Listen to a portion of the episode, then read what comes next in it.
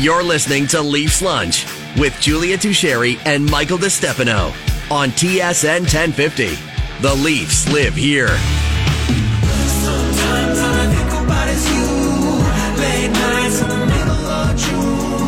It is a game day here in Toronto. We got the Winnipeg Jets in town. Julia Tasheri. I'm Mike DeStefano. Welcome into Leafs Lunch. Big one tonight, Leafs and Jets. You can watch it on TSN4.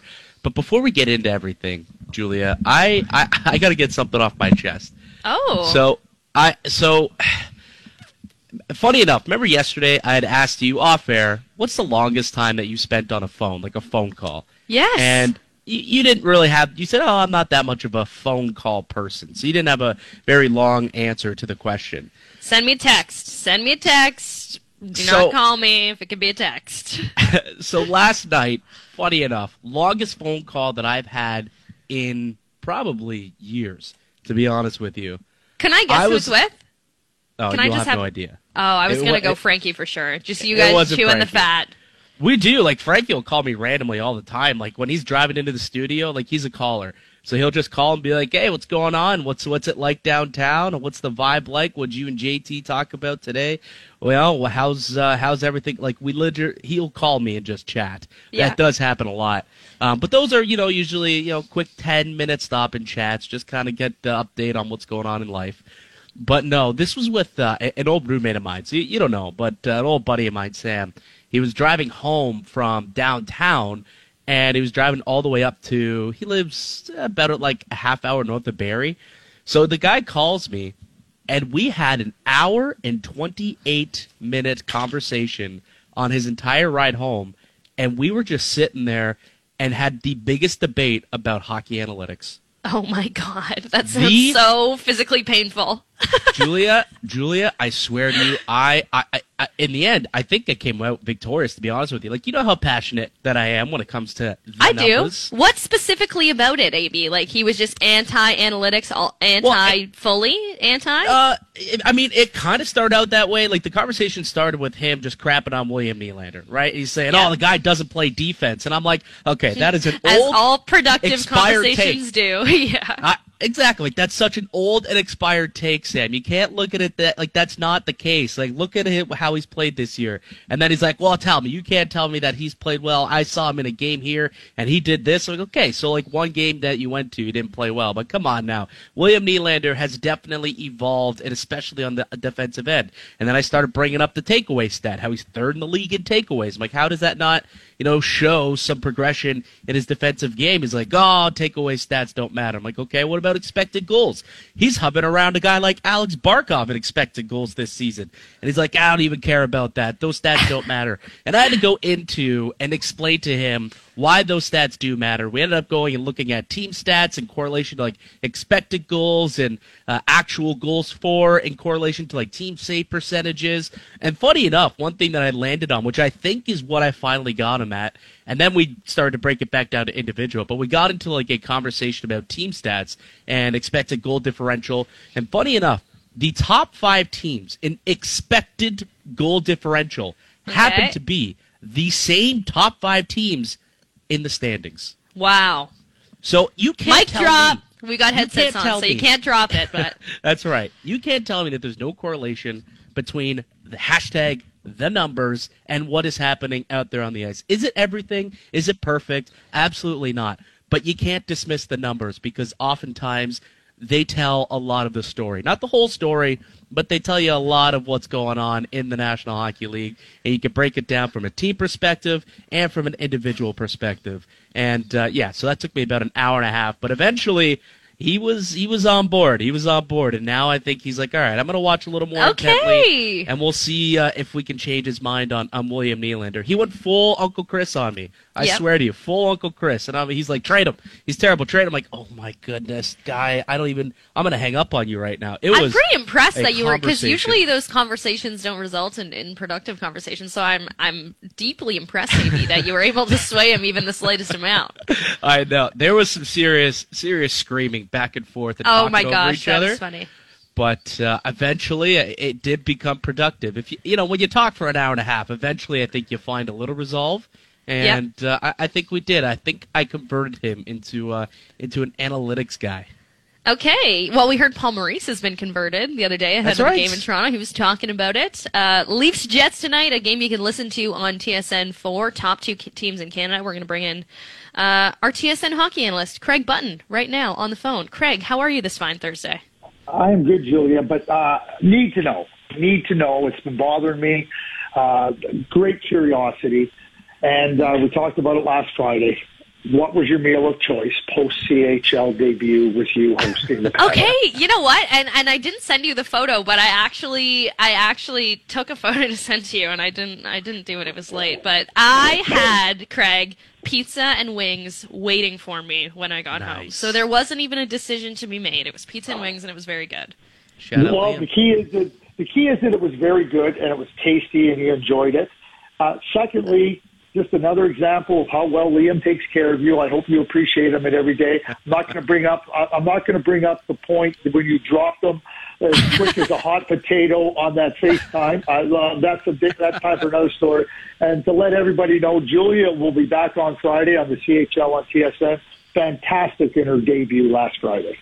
Yeah, Aw, she was. thank you, I was, Craig. I was watching. I was watching. She was. She was fantastic. She's gonna be great uh, all year. Craig, I'm, I'm actually curious. We were having a conversation before you got on. I had an hour and 28 minute phone call yesterday, which doesn't happen in today's world, it seems. But it it stemmed around analytics, and and I think I did a pretty good job of converting an old school thinker into you know at least agreeing that analytics have a place in hockey. I'm curious as somebody who has been in the game for so long when analytics weren't necessarily really there or, or, or mainstream, you know, at what point did you realize that they had a place in hockey? when I was in university taking stats, advanced stats, econometrics. That's when I realized. So, you know, I have a st- statistics background uh, from my degree, and it, it, it's obviously the uh, uh, analytics and, and, and data analysis has taken on uh, a, a lot greater uh, uh, emphasis in, in all businesses. And to think that anybody to think that analytics doesn't have a, a really strong place in hockey is absolutely backwards and absolutely making a huge mistake. I can't believe it took you an hour and 28 minutes to try to convince somebody of that. Because, Well- you know, like honestly, honestly, like, you know, again, what, what does, what, what, what, you know, what's data analysis and what are you always trying to do in any decision you make? You're trying to get as much information so that you can make the best decision possible with the information you have. So why would you, why would anybody dismiss any type of information that can help you make the best decision possible? It, it defies every sense of intelligent logic. Well, I feel like this is an excellent transition because I didn't realize you had a stats background, Craig, but I learned it very quickly last week, and I actually told AB this story that you and Frankie were sitting at the desk uh, while the game was going on, the CHL game last year, doing the math on what percentage of NHL players, players who have spent any time in the NHL, Rick Bowness has coached, and I feel like that's an excellent transition. Into what was the number that we ended up getting to there, Craig? That what percentage of guys? I'm sorry if I'm putting you on the spot. No, no, it was something like about 7.4%. Okay, so a pretty uh, all significant number. players that have played in the NHL, played a game in the NHL, that we call it 7.5%. We, Yep. we came, we came to a, to a rough estimate that, that, that of all the players that have, co- have played at least one game in the NHL, that Rick Bowness has been part of uh, coaching 7.5% of them. And So JT, he's you had left an- out a key. You left out a key detail of that story. That Yeah. it was done pencil and paper, hand, and it was done. I watched Craig division. long multiply. It was so impressive, and uh, it had me really reflecting on my math skills that I should keep a lot sharper than I do. Because if I, I was put on the spot with long multiplication or long division, I might be in some trouble. But he's had an impact on 7.5% of players that have played in the NHL, and he's had a major impact on the Winnipeg Jets this year, Craig. What can you say about the turnaround this group has had under Rick Bowness? Yeah, yeah, and well, can, can I just before I get to Rick, let, I, think the hardest time for a manager to really believe in a, in, in, his in, in the players and his team and and what he has constructed is when things aren't going well. And for the Winnipeg Jets last year, they didn't go well. And, you know, if we rewind to the end of last season and a, a, a lot of the, a number of the narratives, uh, you know, oh, do, do they have to trade this player? Do they have to trade that player? Do they have to move this player out? And, and I think Kevin Cheveldayoff, who's a really measured person and a really intelligent person. He looked at his team and, and he said, wait a second here. He goes, I, I watched this player perform. I watched this player perform. I watched, and, and, and he believed in them. And, and you need people to believe in you when, when you're not at your best, when things aren't going well. And then to also figure out, okay, what do I have to do to ensure that my belief – can translate into them performing better and that they can, you know, the words that were used by a lot of the players, embarrassed, shameful, disappointing at, at their season. So now Kevin takes a step back and he looks. Now, we, we all know that uh, there was time spent with Barry Trotz. And so you think about Barry Trotz as a coach, and you think about Barry and everything that he did in, in, in, his, in his time. And I'll just go over the last decade you know, first with the Washington Capitals and then with the Islanders. Exactly the type of coach that that, that would work and, and, and that I felt, and obviously Kevin did, that would that the Winnipeg Jets needed. And then th- that didn't come to fruition. But Kevin said, well, okay, we don't have Barry Trotz. Who is that person? And Rick Bowness was that person. And when you look at what he did in Dallas, a, a very, very good defensive team, a team that had talent talent in, in their group, and you know had to play. Uh, you know, with a certain uh, degree of, of, of real precision and discipline defensively. And that's exactly what the Winnipeg Jets needed. And it's exactly what Rick Bowness has brought to their team. And, and I think the balance, uh, Julia and AB, is the the one where you know you, players want to be successful individually and they want the team to be successful. And as a coach you got to work those two in conjunction and try to keep the balance. The team is much better defensively. They need they, they were one of the they were in the bottom 25% of teams defensively last year in all the metrics. And then you look at the the frustration that the players were having in terms of saying we're better than this. And now you look at this year way better defensively, record way better.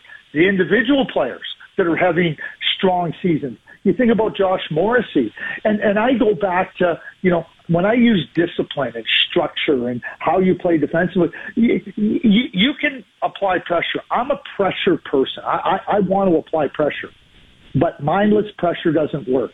And uh, you know you, you see it at different times. Players are now oh pressuring but are you pressuring with purpose? And do you understand what your pressure is is, is creating? Because it may be creating more vulnerability than advantages. And that's what the Winnipeg Jets did last year. That's coaching. That's coaching. And the bottom line is Rick Bowness has come in. He has given them structure. Their pressure is good. The pressure now doesn't create vulnerability. And individually, our players aren't expending a lot of energy applying unnecessary pressure, and they're able to, you know, work successfully in other areas. We see that in so many different examples of players on their team. You look at Josh Morrissey, you take the pressure off of Connor Hellebuyck. Rick Bowness has been fantastic and exactly what the Winnipeg Jets needed. Yeah, I mean, you got the Jets right now, who are the top team in the Western Conference, and you've got the Leafs, one of the, the best teams out east. I mean, you, you debuted a new segment on Sports Center last night, the Button Barometer, and you took these two teams and, and you were asked, you know, which one is the best shot at ending Canada's cup drought. We know that you mentioned that the Jets have the more favorable path due to the fact that they're in a weaker West as opposed to having to play Boston and Tampa to get uh, on their path to the Stanley Cup. But when you look at these two teams, you know, kind of in a vacuum and on paper, like which one do you think is more built properly to succeed in the playoffs? Yeah, well, you, know, when we talk about success, right, and it's it, it's hard to argue against either team, uh, you know, with with the success they've had this year, and and showing that they they that you know the things that are necessary to win in the playoffs, they've demonstrated it. The the Leafs have demonstrated it. They demonstrated it versus the uh, Boston Bruins in last Saturday in a very tough game. But the, the way I look at it is is and I, and I did it in the in the button barometer. The key thing to that, AB though, listen to the music. That music's going to be playing in nightclubs all across this country once the playoffs begin. It's unbelievable. Sam Friedman, Sam Friedman put that whole piece together. He is just phenomenal uh, with the work he does. So you know, I give all the credit to Sam for putting it together. But you know, obviously Hellebuyck and everything. But you know, when when, when you have Auston Matthews and you have Mitch Marner and you have uh, William Nylander, who who you know, but you both know uh, how much I love William Nylander as a player, and you you look at the way the Leafs are, are playing. Like I know the Winnipeg Jets are good, and I know the Winnipeg Jets, but if, you're asking me, like, do, I love Dubois. I, I, I love Adam Lowry. I, I love w- where they're at and, and, and where they're at but it, it's hard. And, and he, here's where I get to. I, I watch the Detroit Red Wings go through, you, you know, that path of, of failure. And, and sometimes you have to fail to have success or to understand that success is, is going to require a greater price to be paid. For me, it's hard to bet against superstars. It's hard for me to bet against the Hart Trophy winner. It's hard for me to bet against Mitch Marner, who's the first team All Star right wing for two consecutive, does so many things in the game. And you think about you know uh, what you've gone through, the uh, where the Toronto Maple Leafs and all these players, and then I watch how they played this year, and and, I'm talking about right now, and and, and pass aside, like I, I I like where the Toronto Maple Leafs find themselves. That being said, that being said, if you look at where the Toronto Maple Leafs find themselves right now, there's still work to be done. The beautiful thing, and you've heard me say this, is that they know who they're playing and they know what the path is. So strengthen your team. Strengthen your team. That to me has to be the number one mandate for Kyle Dubas. How to add players that give you uh, a stronger team, which gives you a better chance to beat the likes of Tampa Bay and Boston with our TSN hockey analyst Craig Button right now, and and trade season is upon us, Craig. So you just mentioned Kyle Dubas has his work cut out for him ahead of the trade deadline, just like a lot of GMs around the league right now. If you're Kyle Dubas, and AB, this has been the conversation kind of around this market. Kyle Dubas on an expiring contract, but this is the window for the Maple Leafs, even though there's a lot of teams who are going to be all in at this deadline, especially with a lot of teams being all out on this deadline, with Connor Bedard being available as the first overall pick is this the year, Craig, if you're the Maple Leafs, that you're putting all your chips in? Does this, I don't want to say caution to the wind, but when you think of someone specifically like Matthew Knies, is he the line that might be, uh, is that where you might draw the line in terms of making assets available? Matthew Knies, in my view, this is the projection of Matthew Knies, can be a, a solid second line player. Uh, I'm going to go. I, I don't know if you recall the beginning of the year there was a lot of talk. Like Ottawa Senators need defensemen. They need better defensemen to be a better team.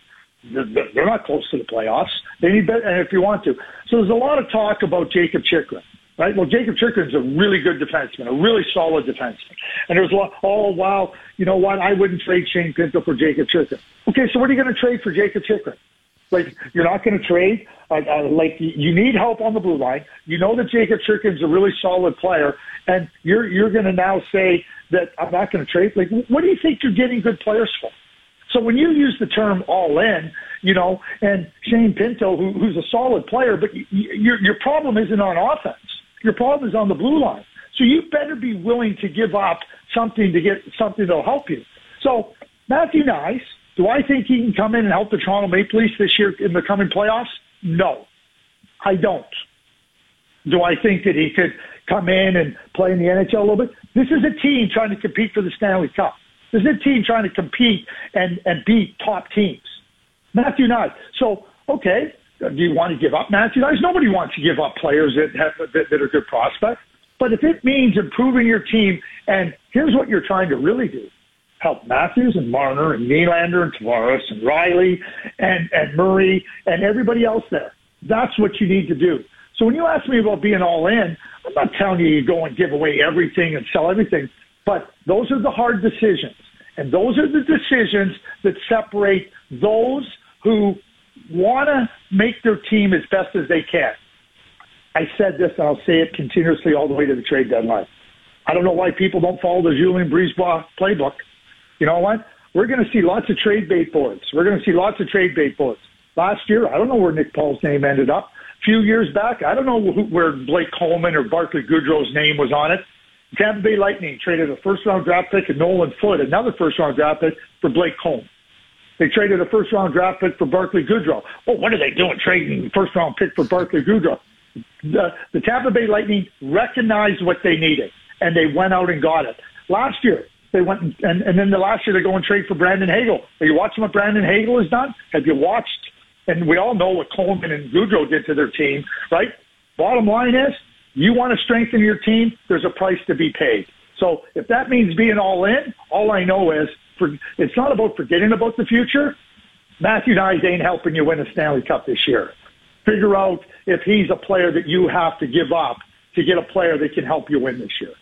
So yes, the question, the next question for you, Craig, is is there some players that maybe you've identified that you think would be worth giving up that that top asset to go out and get him for the Maple Leafs? Yeah, Lawson Crouse. That's exactly. I go right to the Arizona Cardinals. What do you mean, really? Because No, I- I mean, that's just not a name that we hear a lot. stop. No, no, stop a second. You're really is a question mark.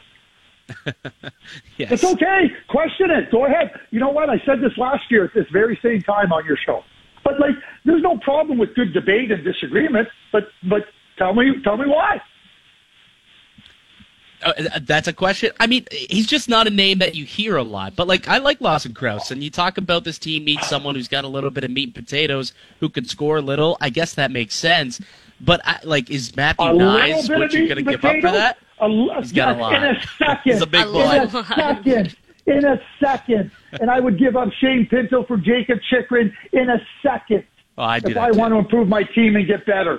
Did you know who Barclay Goodrow was? Did you know who Blake Coleman was? Did you know anything about Brandon Hagel? It's not about big names. Who beat the Toronto Maple Leafs last year in the Stanley Cup Game 7? Oh, that would be Nick Paul. Not a big Yeah. name. It's about strengthening your team. And keep this in Yeah, mind, but- AB. keep this in mind, AB. It's about what your team needs. It's not about big names. Nick Paul cost a, a fourth round pick and and Matthew Joseph, who I think was uh, I scratched just last mentioned night. Blake Coleman and Barclay Goodrow. Okay, know. so I'm you know what? kidding. I'm telling you who beat the Toronto Maple Leafs. Okay? Bottom line is, if I can get Lawson Crouse for Matthew Knies, I'm doing it in a Texas second. I like it. I like it, Craig. And Texas second faster or slower? Well, everything's more chill Faster. there. Have you ever been to the Texas Speedway? I, I wish I had. They say they say Julia, everything's bigger in Texas, so it, it, it's more about the second is bigger. It might not be faster. Okay, I like it. Uh, we were just talking about the Tampa Bay Lightning, Craig. Steven Stamkos notched his 500th goal last night.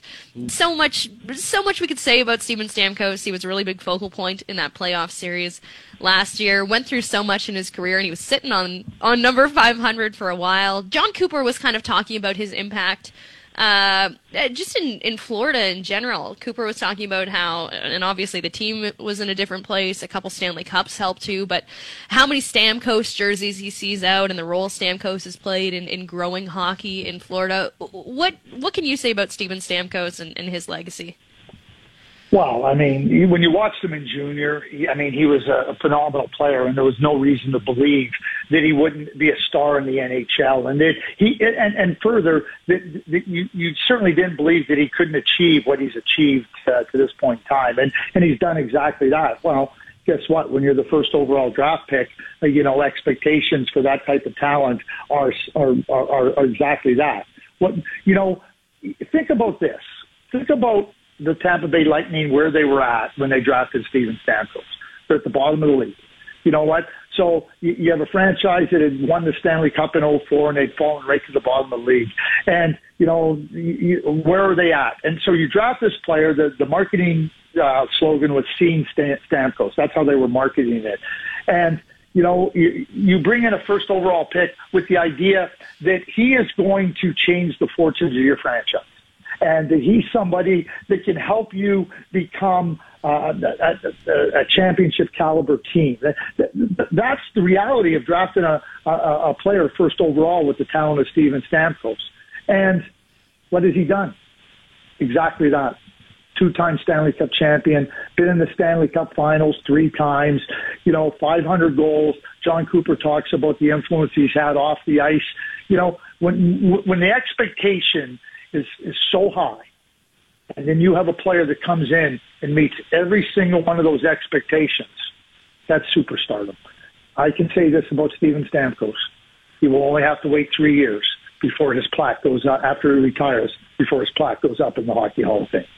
Oh, absolutely. I mean, there's there's not a lot of guys who scored 500 goals in the National Hockey League, and I mean, this guy's done it. One of the very few to score 60, and uh, you know, a couple cups also definitely helps. Um, speaking of another number one overall pick, uh, Uri Slafkovsky, some tough news coming out of Montreal yesterday. Out three months with an upper body injury. Only had 10 points this year prior to the injury. I mean, when you look at his rookie season, and I know you've been on record multiple times saying that you felt that he probably shouldn't have been in the NHL to start the year. Um, like, did did the Habs kind of botch his rookie year? No, it's it's hard to say that you're botching a, a player's rookie year. You know, uh, the Montreal Canadiens have the best interests of Uri in, in, in, in place. But what, what I would say, AB, it, it, it's a cautionary tale. If you're the first overall pick, obviously you have lots of uh, talent and lots of promise.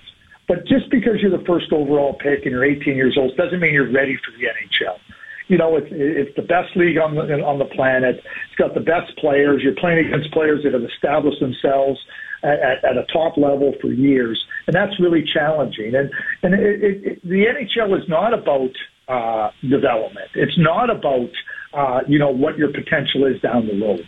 And I, I, I think with Uri, you know, there's lots of things he's going to take away from from this to, to this point in the season, and they're going to help him in the future.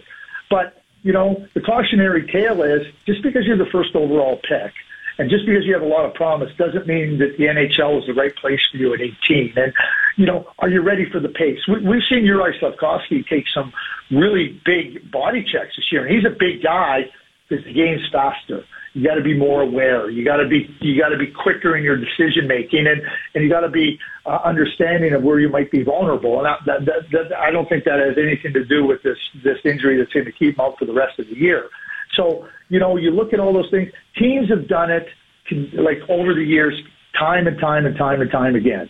And for me, my belief is is that you know a player like Uri Slafkovsky, as promising as he is, keep helping him build his, his, his game and develop his game where, you, you know, the confidence grows. And how does confidence grow? Confidence grows by having success.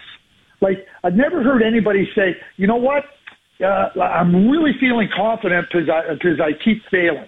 No, we talk about growing from from from from failures and everything. All I know is this: when, when I was in university and I was taking exams, if I got an F on an exam, I didn't come out of there feeling really confident about my chances to pass that course. So I don't see how any player in the NHL, when you're not having successes, is going to build confidence. I want to see players build build successes, and by building successes, you're going to build confidences. Kenny Holland, to me, has the best line I've heard. I want them to grow and develop and become overripe. You know what? Green bananas don't taste very good. Yeah, it's true, and it looks like Slafkovsky's still around the team in good spirits. So, good sign for the young yeah. guy who has a bright future ahead of him. Uh, Craig, just before we let you go, I, I, saw your comments on Ivan Provorov on SportsCenter. I, I, think you summed it up really well. I just wanted to touch on it quickly before uh, before we let you get on your way. So, for those of you who are unaware, it was it was Pride Night in Philadelphia a couple of nights ago, and ahead of the game, it came out that Ivan Provorov did not participate in warm-ups because he did not want to wear the pride jersey. So there's been lots of discourse in the wake of this, but I, I, really like the perspective that you took on focusing on the positive efforts of guys like JVR and Scott Laughton who, who go out of their way to be allies uh, in the NHL. I, am gonna I'm gonna just jump right on top of that uh, that banner word you just used, and that's being an ally. You know, what we talk about when we talk about diversity, equality, and inclusion, and, and, and I'm going to jump on inclusivity, right? Like, you know what? You want people, regardless of, of, of what their sexual orientation is, regardless of what their religion is, regardless of what the race is, to feel comfortable And that's what inclusivity is. And, and, and that means, you know, accepting people and making them comfortable in whatever environment there, there is. And, and, and, you know, hockey is for everyone. And quite frankly, Ivan Provorov absolutely failed. He absolutely failed. So he talks about being accepting and being, no, no he, he wasn't. He wasn't an ally. And we can't get focused in on Ivan Provorov. There's lots of, lots of, uh, lots of people in our world that, you know, need educating. And, and let me tell you, they need educating for different reasons. And we'd all like to be along that path and, uh, of progress where we find ourselves where we can say, yeah, we're there. It's an ongoing uh, process. And, you know, some people are further along it, but what we can't do is stop working for something that's really important. And I think that's where the focus on James Van Riemsdyk, the focus on Scott Laughton, and the focus of so many others that are, and, and the progress we're making, and, and it's important with the education to continue that and not forget about it. I think my line was, the objections of one cannot take away from the objectives of many, which are far more worthy. We got to continue the work. Well said, Craig. Well said. Uh, I, I completely agree. I mean, let's you know appreciate the 19 that did, as opposed to focusing on the one that uh, that didn't. Uh, Craig, really appreciate it. As always, we'll uh, chat again next week. Okay, go watch some tape of Lawson Crouse, okay?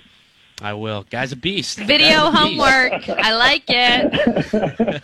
We'll have this discussion next week, and I'll, I'll I'll dig into the numbers for you, Craig, and we'll have a intelligent statistical conversation. Listen, every conversation with you, AB, is intelligent and passionate. I love that about you. Appreciate it, Craig. Right back at you. Have a good weekend. Take care. All right, there he goes. Craig J. Button, our uh, TSN hockey analyst. It threw me off. Like, Craig, eh, that was not a name I was expecting. Have you heard one time anybody mention, yeah, Lawson Crouse is the guy? Right? Like, it, it's it's Ryan O'Reilly, it's Bo Horvat, it's Gavrikov, like Max Domi even. But I have not heard anybody come up with Lawson Crouse. I'm into it. I'm into guard. it. Yeah, yeah. I'm into it, but but but like there, I, I understand what he was saying. Where you know Tampa, sure they went out and they gave up all these picks and prospects, and at the time seemed like overpayments, but because they won, now they look like genius. I know moves. that's the thing. Everything But makes like, you look like a genius oh. when it works. Like Exactly. everything makes you look smart and- when it works. And and if you're Kyle Dubas, I mean, yes, I suppose you need to have faith in your club, but you also know that if you make that move and it does not work, you are no longer the general manager of the Toronto Oopsie. Maple Leafs. yeah. I will like if you trade Matthew Knies for Lawson Crouse and that does not work out and there it's a first round elimination, I think his p- passcode will be denied the following day. Yeah, I always go back. Sorry, I know we got to wrap, Josh. But I always go back to that Foligno trade. And if he hadn't been injured, it might Right. have ended up looking a lot differently. But now we all kind of poo poo on it because it didn't work out. Well, you know, I'm glad you said that because uh, on the other side, our boy Jonas actually put out a, Oh, a trade. you have some targets poo-pooing to do. Uh, on on on a player. It has to do with the Foligno deal. It's got to do with the Foligno deal. I'll explain what I'm talking about on the other side. We'll take a look at the ten names that Jonas has listed as uh, his top ten Leafs trade targets. So we'll do that on the other side. We're also to be joined by uh, Kevin Sawyer, who's going to join us at 105. That'll he'll help us tee up tonight's game. Jets and Leafs. You can watch it on TSN4. Should be a goodie. Uh, I'm Mike DeStefano with Julia Teixeira. You listen to Leafs Lunch here on TSN 1050. Matthews has done it again. Now, back to Leafs Lunch on TSN 1050. The Leafs live here.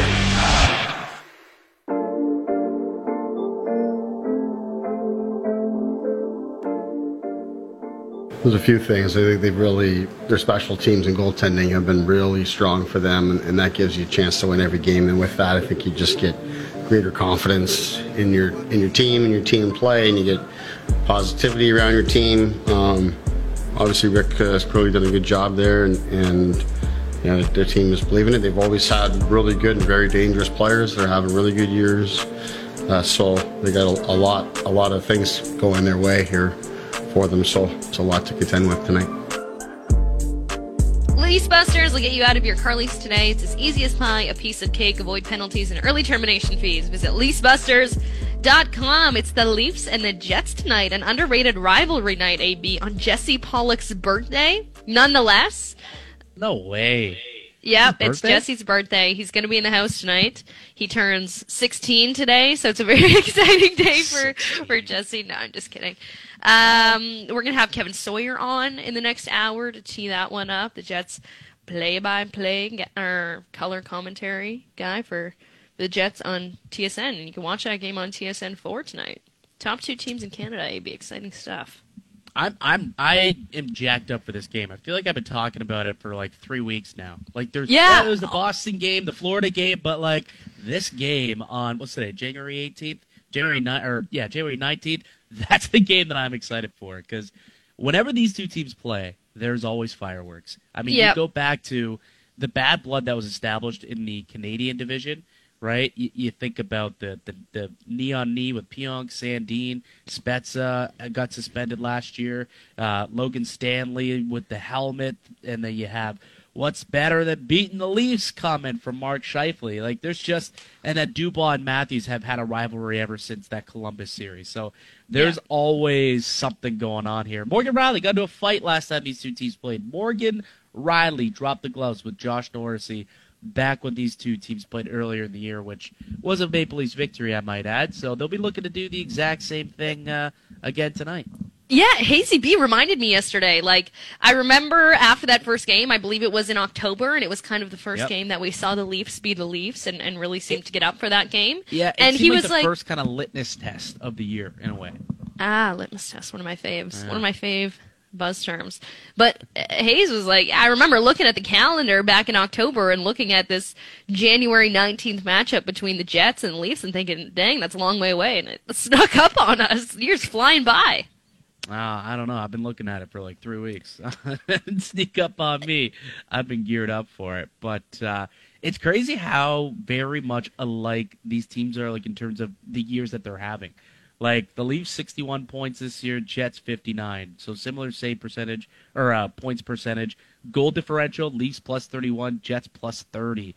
Uh, goals against per per game for the Jets, they're fourth with a 2.62 goals against.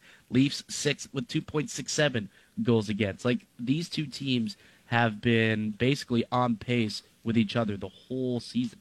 Yeah, it's interesting. Two really matched two teams that I I Uh, would never think of as as similar to one another, but now we're kind of examining. They have had similar kind of paths this year with widely different expectations, but I find their like blue line really comparable to one another. The one thing that's really not comparable, obviously, is Wow, goaltending yeah. and having that really strong number one guy who you know you can lean So- on every night. But I don't know if anybody in the league has someone like well, Saros, I guess, but Hellebuyck is out of his mind this year. They're calling him Connor Vesnabuck in the peg this year. Yeah. Connor Vesnabuck. It doesn't flow as well as other nicknames that I've heard. I'll say that, but it, it is a pretty good one. Like Josh. Like Norrisy is so good. Norrisy is so so so good. Yeah, that's that's a pretty good one. I, I would agree with you. And I mean, look, I think that this is going to be a, a, terrific matchup, though. Like, there's uh, going to be, ba- you know what though? Here's what I hate. I feel like every time we get excited for a matchup, though, it kind of disappoints. Don't you feel that? I don't know. Is that just me? Like every time we know. get stoked, oh, there's going to be fireworks tonight because this happened in the last game, and then it kind of is just a little tame because nobody wants to be the first person to poke the bear, and nobody wants things to get out of hand. I hope that's not the case because I, I I might go down to the game tonight, and I want it to be very very exciting and entertaining. Yeah, I don't know. That Jets one we were fired up for and ended up working out earlier in the year. The Boston game was was good on Saturday. We were fired up. We were fired up for the Tuesday game versus the Florida Panthers, and it delivered because it was a crazy one. But the part that didn't deliver was Matthew Tkachuk. So I know what you mean, I suppose. Yeah. Well, that's what it is. Um, so we were talking earlier about how Jonas Siegel put out his uh, his trade target board for the Maple Leafs out on uh, on the Athletic. Why don't we actually take a break and then we kind of break break it down a little bit because there's a couple of names on there that interest me and also one where I'm starting to veer away from, and it has to do with it, it's just got a, a Nick Foligno smell to it. I'll be honest. Ah. There's a little Nick Foligno smell to one of these guys. I'll It's got a you who I'm Sudbury stench. about. A little bit of a Sudbury stench. Yes, that's what I'm picking up on here. Um, I've never been to Sudbury, but I'd imagine that it's it's very similar to what's This going mar- on. I have once a week have someone think that I'm from Sudbury, and it's it's it's I get it. Like Thunder Bay Sudbury, I I suppose I get it. There's about 12 hours that separate those two cities. But just this I- morning, I was on a call and somebody was like, "Yeah, CHL this Friday. It's uh, we're gonna talk about Sudbury, so Julia could chime in." And I'm like, "Yeah, it's you guys grew up closer to Sudbury than me, but I guess I could chime in." yeah, yeah, know, I was, I was right next door, six hours north. Yeah, no, no big deal. Yeah, uh, no, you know what? i honestly, I think when I was younger, I did think Sudbury was way more north than it is. Like I did think that it was up, up in the, you know, T Bay area. Well, before I moved here, I thought the same thing. I was like, "Oh yeah, Sudbury. It's got to be somewhere in between Thunder Bay and uh, and Toronto." Nope, not the case. The halfway point between Thunder Bay and Toronto is the Soo, which is about what four hours north of of Sudbury. Still, Sure, Three hours? I've never been Yeah. there either, so I couldn't tell you. I've done Maybe- that drive too many times, AB. Well, if, if if we run into Kyle Dubas, we can ask him how uh, how far away, and if that's that's the truth, because that man thing- loves yeah. talking about the Soo. God bless him. It was the first it. thing Kyle Dubas ever said to me. I don't know if I've said that on the air before, We said, "Julia, Thunder Bay, right?" And I said, hmm, Kyle, "I respect the game. I respect the game." Is that like what it like? i- i- People have respect for one another when they're not from Southern Ontario. They're like, "You're a Northie. You're a Northie." I I don't know if I'd ever say Northy. Maybe Northerner might come to my head, but you know, you just mm, there's something about north of the Soo that will will always have my heart. And and the Soo is the line where I really consider people north also. Yeah. So Siouxing up Northern Ontario. If you're down Southern Ontario, You're from just- Toronto. yeah, you're from Toronto. Like I'm from Niagara, but like when I It's go, so easy to just Well, you know what's funny? Like, I, I, so I vacation a lot, obviously, and go on cruises where there's people from all over the world. So when you ask people where they're from, and you know, I'm lucky, I guess, that I live in Niagara Falls, so it's like it's a landmark and people Yeah. know where. So I can say Niagara Falls, but I'll have uh, like uh, people will be from, let's say, Welland, right? Like I ran into somebody from Welland, Ontario, which Okay. is really close to Niagara Falls. But how many people have actually heard of Welland, Ontario, or Pelham, Ontario? So they'll just say Toronto. Like always, it's like if you are within like a two-hour distance of Toronto and you're on vacation, someone asks you where you're from, they say Toronto. It's like, oh, that's cool. I live there too. Where whereabouts? Well, not actually Toronto. I'm and then you actually have to get into the nitty gritty of it. Once Yeah, they, then- once yeah, you like, realize they know the vibe. Right, right. And I ran into someone. They're like, "Oh, actually, I'm from Bobcaygeon. Have you ever heard of that?" Yeah, of course I've heard of Bobcaygeon. I'm a Canadian, and B, there's a very famous song called Bobcaygeon Right. that every Canadian ever definitely knows. So, uh, yeah, I don't know how we got in, onto that topic, let's break and then get back into this trade, uh, this trade board that our pal Jonas has put out. We'll we'll take a look at some of these names. So that's what we got coming up. Kevin Sawyer going to join us as well. Uh, I'm Mike DeStefano with Julie Teixeira. Listen to Leafs Lunch here on TSN 1050. This is Leafs Lunch on TSN 1050. The Leafs live here.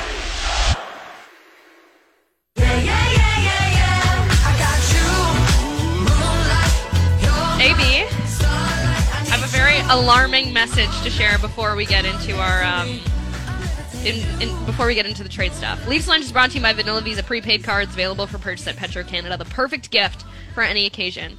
You know when you get like text from the wrong number, hopefully. Uh, like on your personal cell phone or I don't know. So I used to have an 807 number. Shout out to the 807 area code. It was awesome. It was a great conversation starter. It was one of my favorite things. I have a work phone what the now. hell is and I have 807? 807 is T Bay Tel, Northwestern Ontario, Ah, baby. And it was the best conversation starter. And now I have a work phone and it's a 416 number. And I get the craziest, I get the craziest. I never used to get any telemarketing or anything before. I get crazy telemarketing all the time. And occasionally I get, and because I don't know who had this number before, but I think it might be a sketch bag because I just got a text that says, Good morning. I don't feel well. I won't be able to be there, but I will still give you the funds. Okay? Am I involved in some sort of some sort Okay. of crime? Maybe. I I'm- texted back immediately and said, "I have the wrong number." It's bad on my part that my brain immediately goes to, "Oh my gosh." I'm part of a drug deal or something when this person could really be selling a TV on Kijiji. I'm not sure. I'm really not sure. But I get texts like that all the time. I'm fairly certain that is a scam text. Wrong number. No, I think this is just a scam. Oh, you think text. it's a scam text, not a wrong number Yeah. text? Oh, I don't know if I get scam texts. Usually I get scam calls. Oh, I And- get that all the time. The weird It'll thing like- is, it's from like a, usually they come from weird numbers. Like you can tell it's a No, fake. This is a full on 416 number.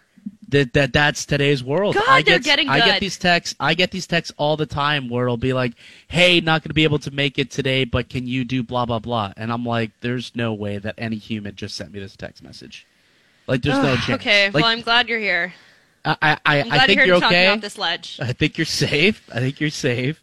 Um, but yeah, it, these telemarketing text messages are getting out of hand. I'll tell you that. Also, some of them The come in.